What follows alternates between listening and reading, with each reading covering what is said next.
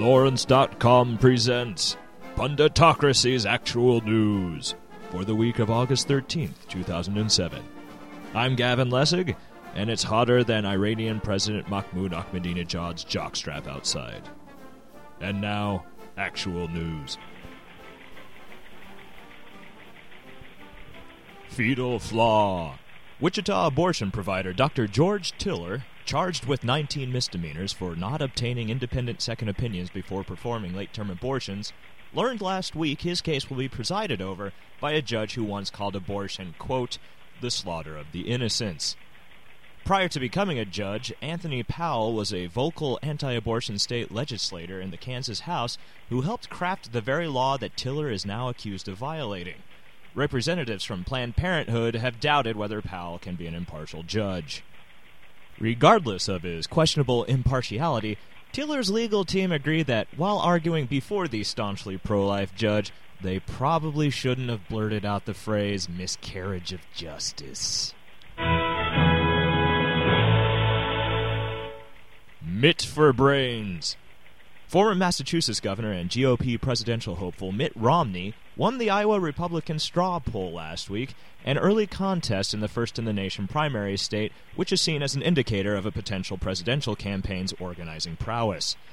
Romney won over a third of the vote, but many analysts see it as a weak showing considering he has spent nearly $5 million to win the event and wasn't competing with frontrunners Rudy Giuliani, John McCain, or Fred Thompson, who had all opted out of the straw poll. Romney has also been dogged by comments he made in Iowa equating the service of Iraq war veterans to that of his sons, who are showing support for their nation by, quote, helping me get elected. Asked why they overwhelmingly picked Romney rather than Senator Sam Brownback, running for the Republican nomination as a conservative Christian from neighboring Kansas, Iowa voters responded, You try living next to Sam Brownback for 51 years. Queerly Beloved. Same sex couples celebrated the recent opening of Lawrence's Domestic Partnership Registry, the first system of legal recognition for gay relationships in Kansas. The registry provides formal certification for those who can prove a pre existing partnership, primarily to help employees provide documentation to their company if it offers extended benefits to an employee's gay partner. The certification does not offer any legal rights similar to marriage or civil unions. Opponents to the registry are concerned that recognizing gay partnerships will denigrate institutions traditionally defined as between a man and a woman, such as cheating on your wife with a wealthy socialite while you're mayor of New York, or receiving frequent massages from DC call girls when you're not being spanked by Louisiana hookers. Mart of Darkness. The Lawrence City Commission, in a 4 to 1 vote, approved the construction of another Walmart at the intersection of 6 and Wakarusa last week. The vote ends a contentious five year standoff between the retailer and the city of Lawrence, with citizens and commissioners alike expressing concern at the impact a new Walmart might have on traffic and local businesses.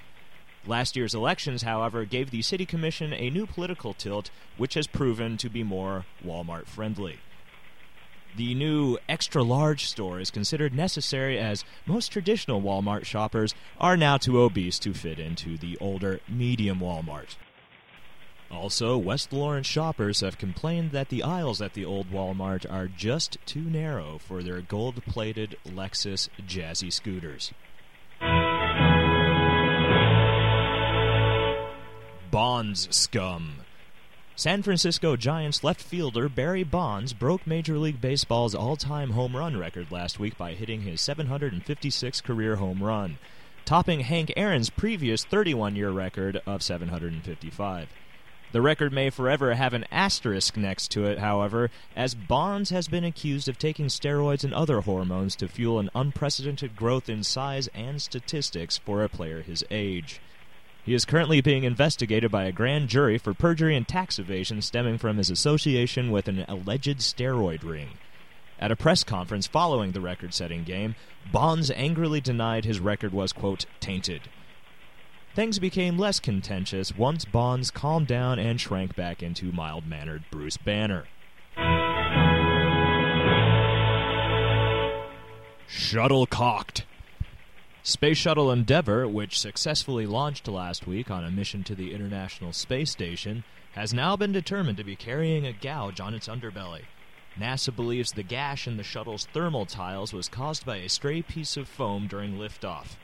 A similar, more severe accident is believed to have caused the Space Shuttle Columbia to disintegrate upon reentry in 2003. NASA engineers haven't yet determined if the gouge needs to be repaired. Also concerning NASA are other environmental factors which may affect the shuttle's return to Earth, such as gravitational interference from Barry Bonds' planetoid sized head. Lohab. Actress Lindsay Lohan checked into her third stint of rehab last week, this most recent trip the result of her arrest for drunk driving and cocaine possession. The 21 year old starlet is said to be a model patient at the Cirque Lodge in Utah and is even cleaning toilets and doing laundry as part of her stay. Lohan has said that she finds doing chores in rehab is made much easier thanks to the, quote, massive quantities of crystal meth. The turd blossom is plucked. Senior White House political advisor and longtime strategist to President Bush, Karl Rove, submitted his resignation this week. Rove plans to leave the White House at the end of the month. The official reason given was that he wanted to spend more time with his family and that it was, quote, the right time. Rove is credited with engineering George W. Bush's political career from governor of Texas to president of the United States, two consecutive terms, earning him the title of the architect and Bush's brain. The president himself affectionately refers to Rove as Turd Blossom. The timing of Rove's retirement coincides with a controversy surrounding his refusal to honor a congressional subpoena and testify on Capitol Hill regarding the firing of U.S. attorneys last year. Rove, on a leash and limping, was last seen being led behind the old White House shed by a shotgun toting Vice President Cheney. Cheney was said to have had tears in his eyes as they rounded the corner out of sight. Shortly thereafter, a single gunshot rang out and Rove was never seen again.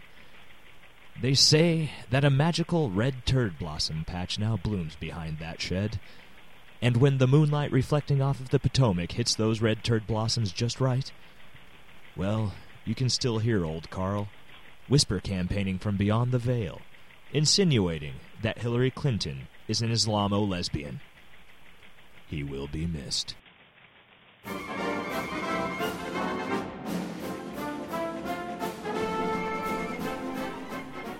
This has been Punditocracy's Actual News. I'm Gavin Lessig, and unlike Barack Obama, I am black enough. Thank you for joining us. Have a good week. Bye bye.